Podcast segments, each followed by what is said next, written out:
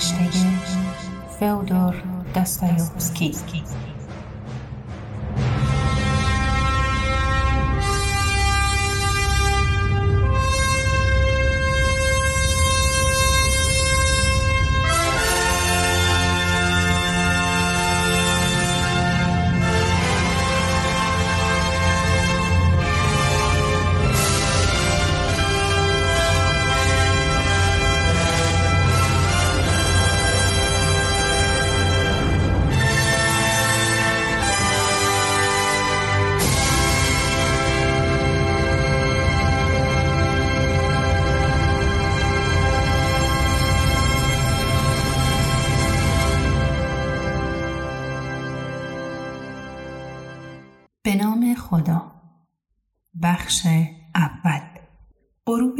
یکی از روزهای اوایل ژوئیه جوانی از اتاق کوچک خود که آن را از ساکنان پسکوچه سین اجاره کرده بود به کوچه گام نهاد و آهسته با حالتی تردیدآمیز به سوی پل کاف روان شد.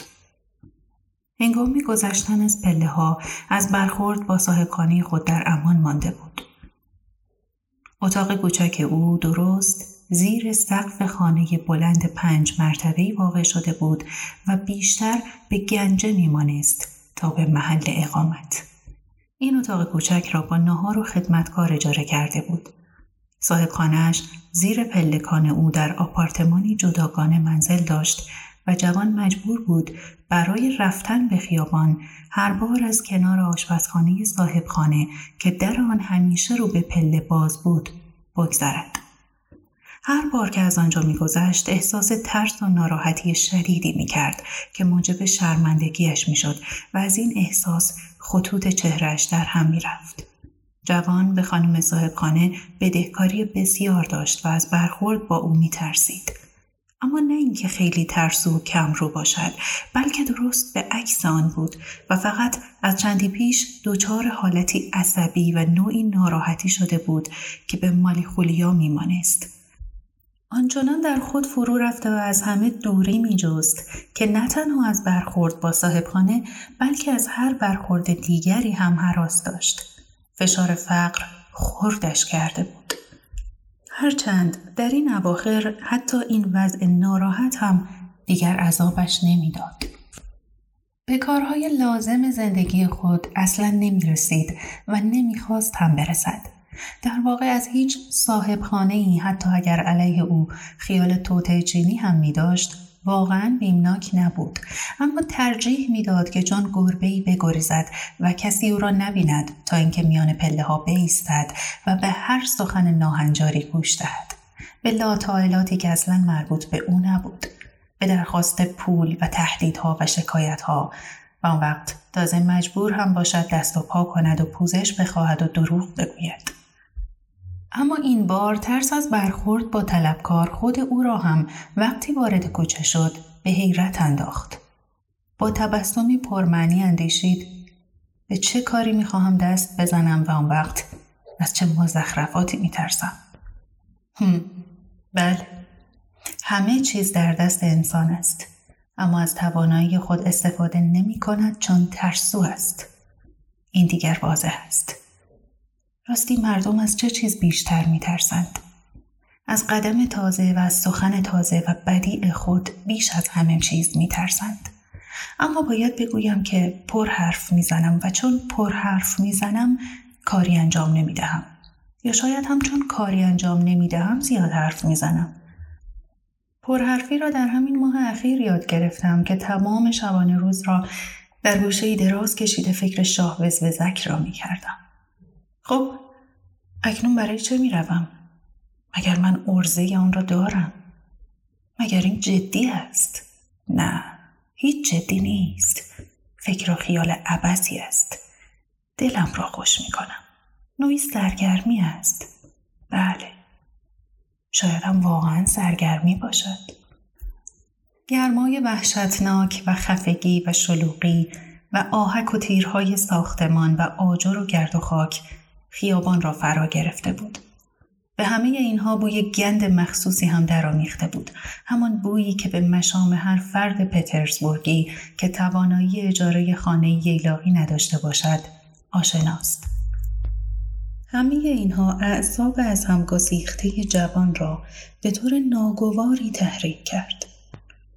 بوی عفن غیرقابل تحمل مشروب فروشی هایی که به خصوص در این ناحیه شهر پیش آمارند و مردم مستی که با وجود روز عادی هفته هر آن به چشم میخوردند منظره دلخراش و نفرت انگیز را تکمیل می کردند.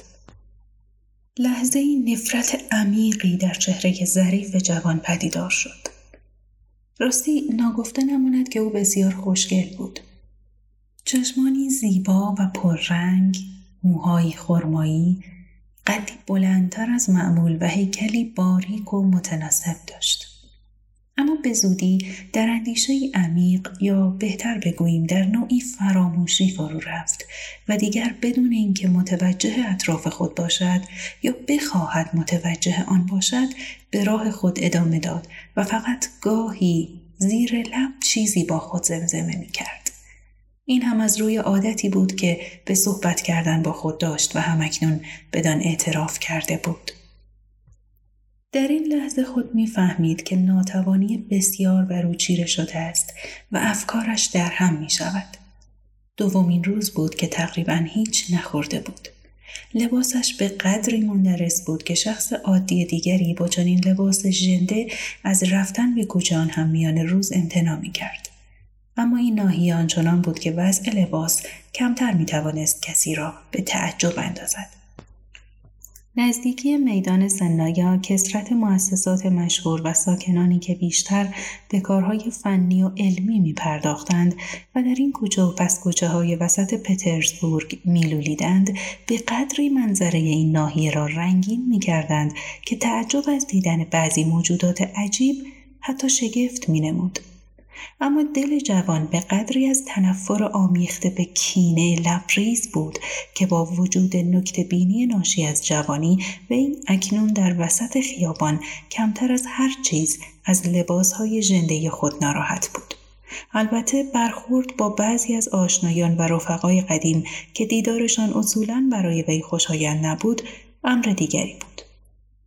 با این همه وقتی شخص مست لایعقلی که معلوم نبود در این هنگام برای چه و به کجا می بردندش و چرا در گاری بزرگ خالی که به یابوی قوی کلی بسته شده بود در خیابان می گردانندش با دست به او اشاره کرد و از بن حلق فریاد زد آهای کلاه دوز آلمانی. جوان ناگهان ایستاد و با لرزشی عجیب دست به کلاه خود برد. کلاهش بلند، گرد، بدون لبه و از اجناس مغازه معروف تسیمرمان بود که دیگر به کلی کهنه و بور و پر از سوراخ و پر لکه می نمود و از یک طرف به کلی کج شده بود. حالتی که بر جوان مستولی شد خجالت نبود بلکه چیزی شبیه ترس سراپای وجودش را فرا گرفت. با ناراحتی زمزمه کرد می‌دانستم همین فکر را هم می کردم. این دیگر از همه بدتر است. یک چنین مزخرفی یک چیز کوچک بی اهمیتی ممکن است تمام نقشه را خراب کند. بله این کلاه زیادی به چشم می خورد. مزهک است و به همین جهت جلب توجه می کند. با این لباس های مندرس حتما کپی لازم است یا چیزی شبیه شب کلاه نه این کلاه بد ترکیب. هیچ کس از این کلاها به سر نمی‌گذارد. از فاصله یک ورستی متوجهش می شوند و آن را به یاد می سپارند. از همه مهمتر آن که بعدا به یاد خواهند آورد و این خود گزکی خواهد بود. در چنین مواردی باید هرچه می شود کمتر به چشم خورد. این نکات کوچک از همه مهمترند. همین امور کوچک است که همیشه همه چیز را خراب می کند. راه جوان دور نبود. حتی می‌دانست چند قدم تا در منزلش فاصل است. درست هفتصد و شش قدم. یک روز که زیاد به فکر و خیال فرو رفته بود قدمها را شمرده بود. در آن هنگام حتی خودش هم هنوز این تخیلات خود را باور نمی داشت و فقط با جسارت فریبنده و منحوس آن خود را تحریک می کرد. اما اکنون پس از یک ماه کم کم نظر دیگری پیدا می کرد. با تمام سخنان ناراحت کننده ای که درباره ناتوانی و تردید خود به خیشتن می گفت دیگر فکر منحوس را خواه نخواه کار خود می شمرد. هرچند هنوز کاملا به خود اعتماد نداشت. حتی اکنون می‌رفت که آنچه به عهده گرفته بود بیازماید و با هر گامی که برمی داشت اضطرابش بیشتر و بیشتر می‌شد. با تپش قلب و لرزشی عصبی جوان نزدیک خانه بسیار بزرگی رسید که یکی از دیوارهایش مشرف به نهری بود و دیوار دیگرش به خیابان. این خانه مرکب از آپارتمان های کوچکی بود که ساکنان آن را کارمندان جزء و انواع مختلف پیشوران روسی و آلمانی تشکیل می‌دادند که غالبا خیاط، نجار، آشپز یا دخترانی بودند که تنها با زور بازو امرار معاش می کردند. وارد شوندگان و خارج شوندگان مرتب از دو در ورودی به داخل یا خارج دو حیات این خانه می دویدند. خانه مزبور سه یا چهار دربان داشت. جوان از اینکه با هیچ کدام از آنها برخورد نکرد بسیار خوشنود بود و بدون سر و صدا فورا از در ورودی به طرف راست پیچید و به دو از پله ها بالا رفت. راه پلکان باریک و تاریک بود و راه آمد و رفت خدمه محسوب می شد. اما دیگر همه اینها را می‌دانست و آموخته بود و از آن خوشش می آمد چون در این تاریکی حتی نگاه شخص کنجکاو هم بی خطر بود. هنگامی که به طبقه چهارم رسید بی اراده با خود اندیشید من که در این موقع چنین می ترسم پس اگر واقعا طوری پیش می آمد که به اصل کار می رسیدم چه می شد؟ در اینجا باربرانی که از سربازان بازنشسته بودند و مبلهای یکی از آپارتمان ها را بیرون می کشیدند راه او را سد کردند. از پیش می‌دانست که در این منزل یکی از آلمانی هایی که کار اداری داشت با خانواده خود ساکن بود اما گویا اکنون اسباب کشی می کند. بنابراین در طبقه چهارم و در این محوطه تا مدتی فقط منزل پیرزن اشغال خواهد بود. بسیار خوب. فرصتی است. و با این فکر زنگ خانه پیرزن را زد.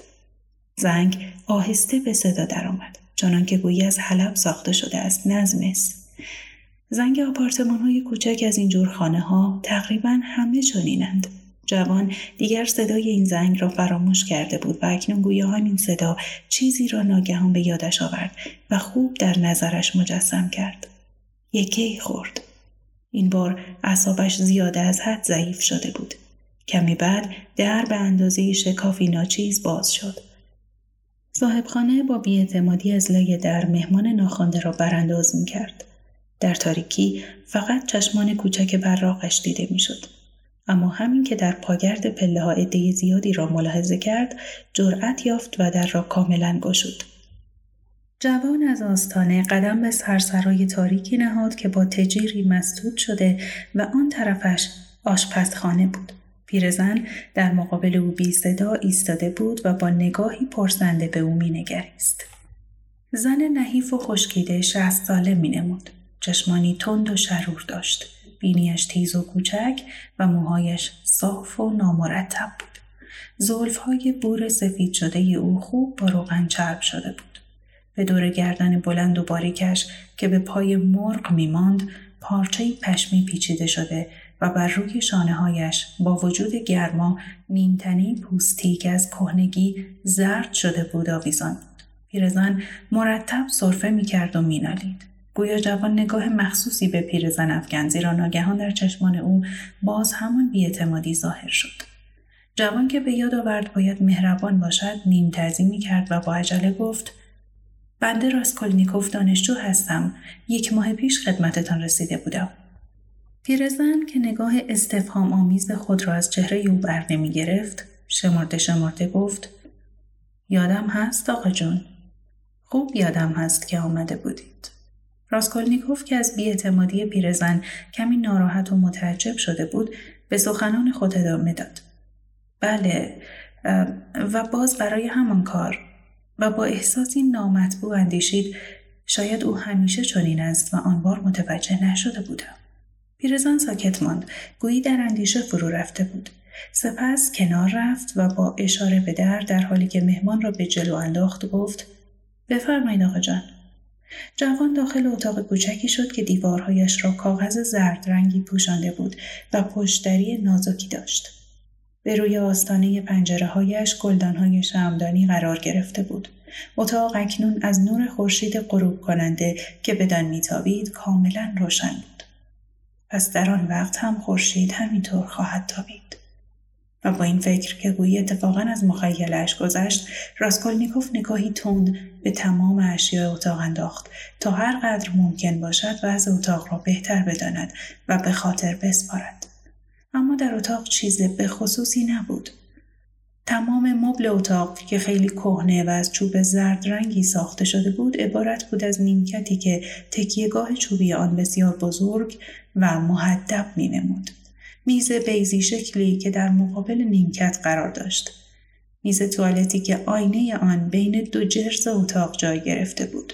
چند صندلی کنار دیوار و دو سه تصویر بسیار ارزان که دختر خانم های آلمانی را پرنده به دست مجسم می کرد و در قاب های زرد به دیوار نصب شده بودند. تمام اساسه همین بود. در گوشه ای مقابل تصویری نسبتا کوچک پیهسوزی روشن بود. همه چیز بسیار تمیز می نمود. هم کف اتاق و هم مبلها به قدری روغن خورده بودند که می درخشیدند. جوان اندیشید که این کار الیزابت است. در تمام این منزل اثری از گرد و خاک دیده نمی‌شد. راسکولمیکوف فکر خود را دنبال کرد. فقط نزد پیر دخترهای شرور و بدجنس چنین نظافتی مشاهده می شود. و با کنجکاوی چشم به پرده چیتی دوخت که مقابل در اتاق کوچک دیگری آویزان بود. در آن اتاق تخت خواب پیرزن و گنجهش قرار داشت. راسکولنیکوف هرگز تا به حال در آن نظر نینداخته بود.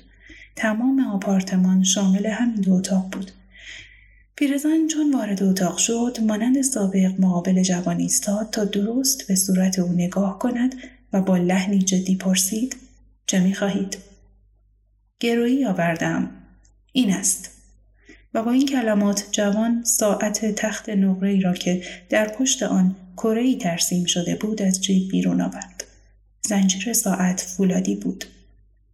گرویی سابق هم که مدتش سر آمده سه روز پیش یک ماه تمام شد. من نزول یک ماه دیگر را هم خواهم پرداخت صبر کنید این دیگر بسته به میل من است آقا جان که صبر کنم یا جنس شما را بفروشم. آلینا ایوانوونا بابت این ساعت پول زیادی می دهید؟ چیزهای مزخرفی میآوری آقا جان. ارزشی ندارند. برای آن انگشتر کوچک دفعه پیش دو اسکناس به شما دادم در صورتی که نوش را نیز از جواهر فروشی می شود به یک روبل و نیم خرید. خب چهار روبل بدهید. بعد آن را از گرو در میآورم مال پدرم بود به زودی پولم خواهد رسید. اگر میل داشته باشید یک روبل و نیم می دهم و نزولش رو هم قبلا می گیرم. جوان بانک زد یک روبل و نیم؟ پیرزن ساعت را به سوی او دراز کرد و گفت میل میل شماست؟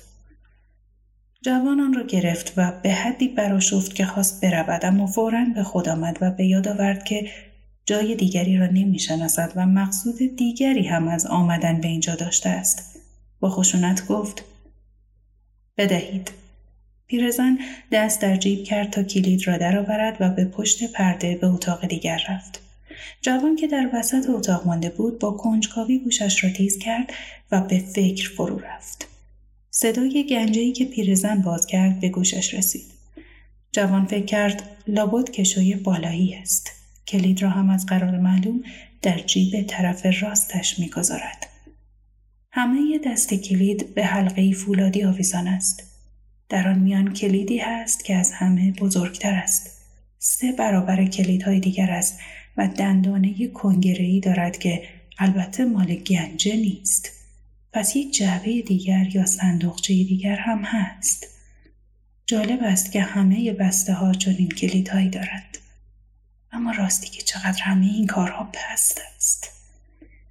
پیرزن برگشت و گفت بفرمایید آقا جان از قرار روبلی ده کوپیک در هر ماه بابت یک روبل و نیم در ماه می شود پانزده کوپیک به علاوه بابت دو روبل سابق هم از همین قرار از شما 20 کوبیک کسر می شود روی هم رفته می شود 35 کوبیک از این قرار برای ساعتتان یک روبل و پانزده کوپیک باید بگیرید.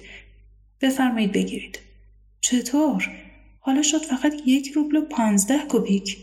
بله، همینطور است. جوان جانه نزد و پول را گرفت. به پیرزن خیره شد و در رفتن شتاب نکرد.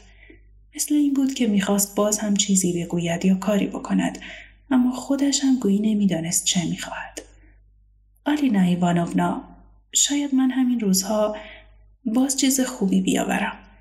یک جاسیگاری همین که از دوستم گرفتم میآورم. بعد ناراحت شد و سکوت کرد. خب همان وقت هم آقا جون صحبتش را می‌کنیم.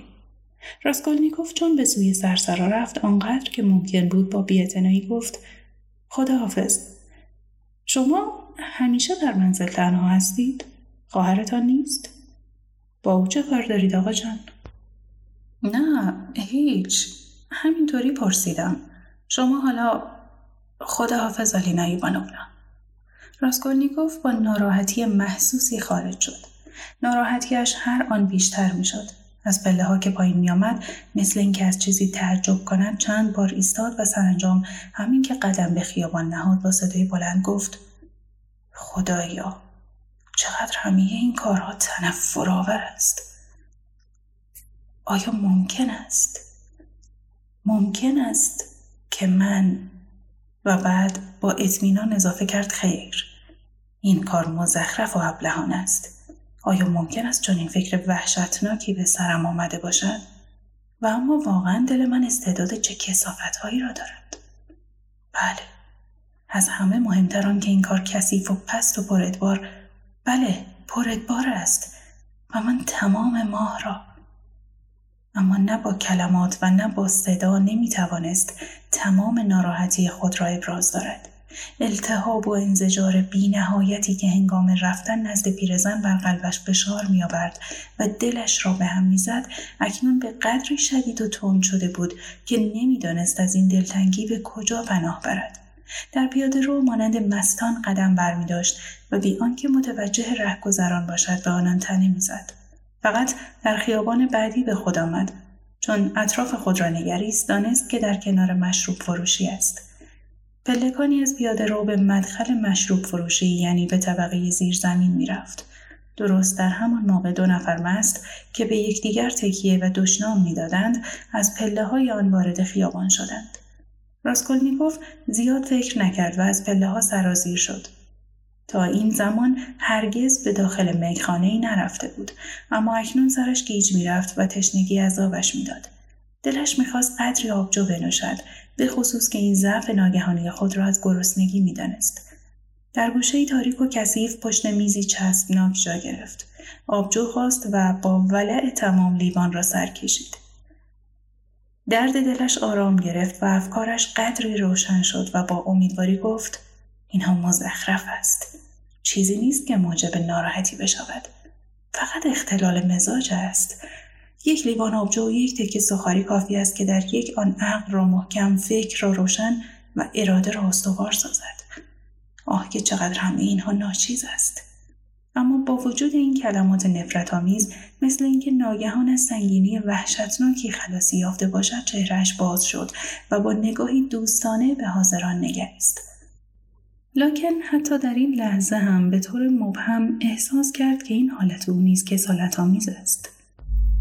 در این هنگام در میخانه عده کمی باقی مانده بودند و به غیر از آن دو مستی که در پلکان به او برخورده بودند دسته پنج نفری دیگری هم با آکاردئون و به همراهی زنی جوان خارج شدند. پس از آنان محبته وسیعتر و ساکتتر می نمود. باقی ماندند مرد مستی که هنوز خیلی خراب نبود و در مقابل لیوان آبجو نشسته بود به نظر آمی می آمد. رفیقش هم که بسیار درشت و چاق و کاملا مست می نمود و ریشی سفید داشت با کتی کلوفت به روی نیمکت چرت می‌زد و گاه گاه مثل اینکه در عالم خواب بشکن بزند ناگهان سیاه مست دستهای خود را از هم می گشود و بی آنکه از جا برخیزد تنه خود را بالا میانداخت و چیز نامفهومی زیر لب می گفت و می کشید اشعاری را به یاد بیاورد که از این قبیل بود. یک سال تمام زنم را نوازش دادم. یک سال تمام زنم را نوازش دادم. یا ناگهان بیدار می شد و می گفت از پادیا چسک می گذشتم. رفیقه دیرینم را باز یافتم. اما هیچ کس شریک خوشی او نبود. دوست ساکتش به تمام این حرکات ناگهانی حتی با خصومت و بیاعتمادی مینگریست. شخص دیگری هم در اینجا بود که ظاهرا شبیه به کارمندان بازنشسته بود و به طرزی مخصوص مقابل جام خود نشسته بود و به ندرت جرعی می نوشید و به اطراف می نگریست. گفتی او هم حالتی نگران و مشوش داشت.